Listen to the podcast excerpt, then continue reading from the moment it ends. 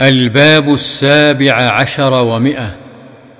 باب استحباب الثوب الأبيض وجواز الأحمر والأخضر والأصفر والأسود وجوازه من قطن وكتان وشعر وصوف وغيرها إلا الحرير.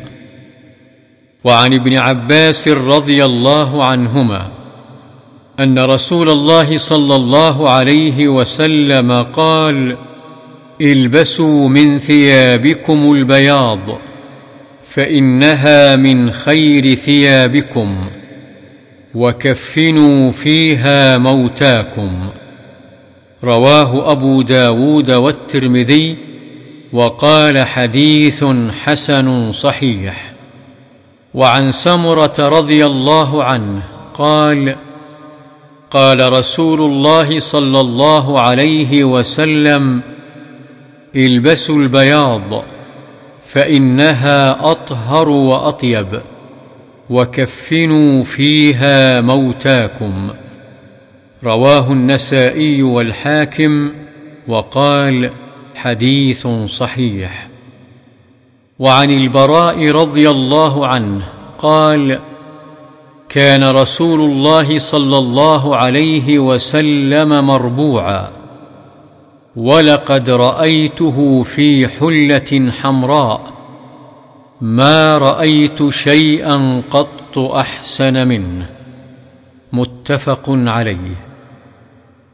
وعن أبي جحيفة وهب بن عبد الله رضي الله عنه قال رأيت النبي صلى الله عليه وسلم بمكة وهو بالأبطح في قبة له حمراء من أدم فخرج بلال بوضوئه فمن ناضح ونائل فخرج النبي صلى الله عليه وسلم وعليه حلة حمراء. كأني أنظر إلى بياض ساقيه فتوضأ وأذن بلال. فجعلت أتتبع فاه ها هنا وها هنا يقول يمينا وشمالا حي على الصلاة حي على الفلاح. ثم ركزت له عنزة. فتقدم فصلى يمر بين يديه الكلب والحمار لا يمنع. متفق عليه. العنزة بفتح النون نحو العكازة. وعن أبي رمثة رفاعة التميمي رضي الله عنه قال رأيت رسول الله صلى الله عليه وسلم وعليه ثوبان أخضران. رواه أبو داود والترمذي بإسناد صحيح.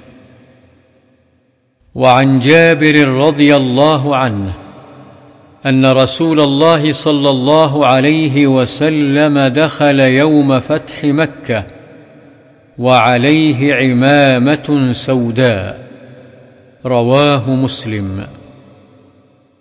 وعن أبي سعيد عمرو بن حريث رضي الله عنه قال كأني أنظر إلى رسول الله صلى الله عليه وسلم وعليه عمامة سوداء قد أرخى طرفيها بين كتفيه.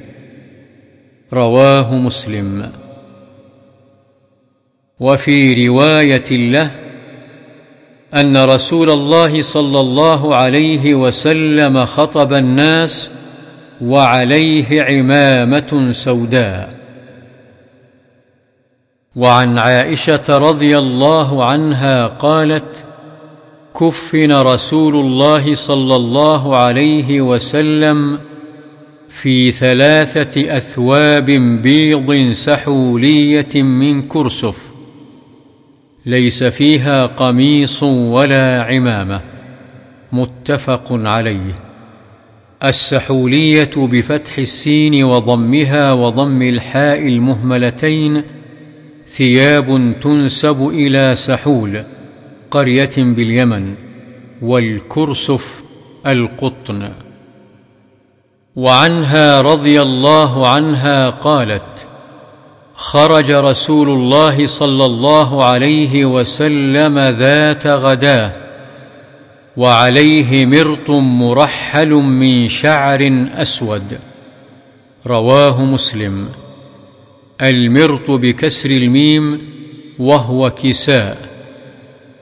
والمرحل بالحاء المهملة هو الذي فيه صورة رحال الإبل وهي الأكوار.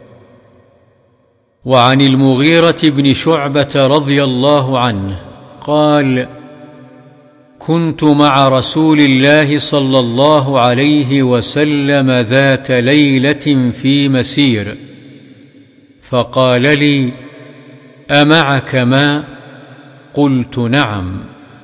فنزل عن راحلته فمشى حتى توارى في سواد الليل ثم جاء فأفرغت عليه من الإداوة فغسل وجهه وعليه جبة من صوف فلم يستطع أن يخرج ذراعيه منها حتى أخرجهما من أسفل الجبة فغسل ذراعيه ومسح برأسه ثم أهويت لأنزع خفيه فقال دعهما فإني أدخلتهما طاهرتين ومسح عليهما متفق عليه وفي رواية وعليه جبة شامية ضيقة الكمين وفي رواية أن هذه القصة كانت في غزوة تبوك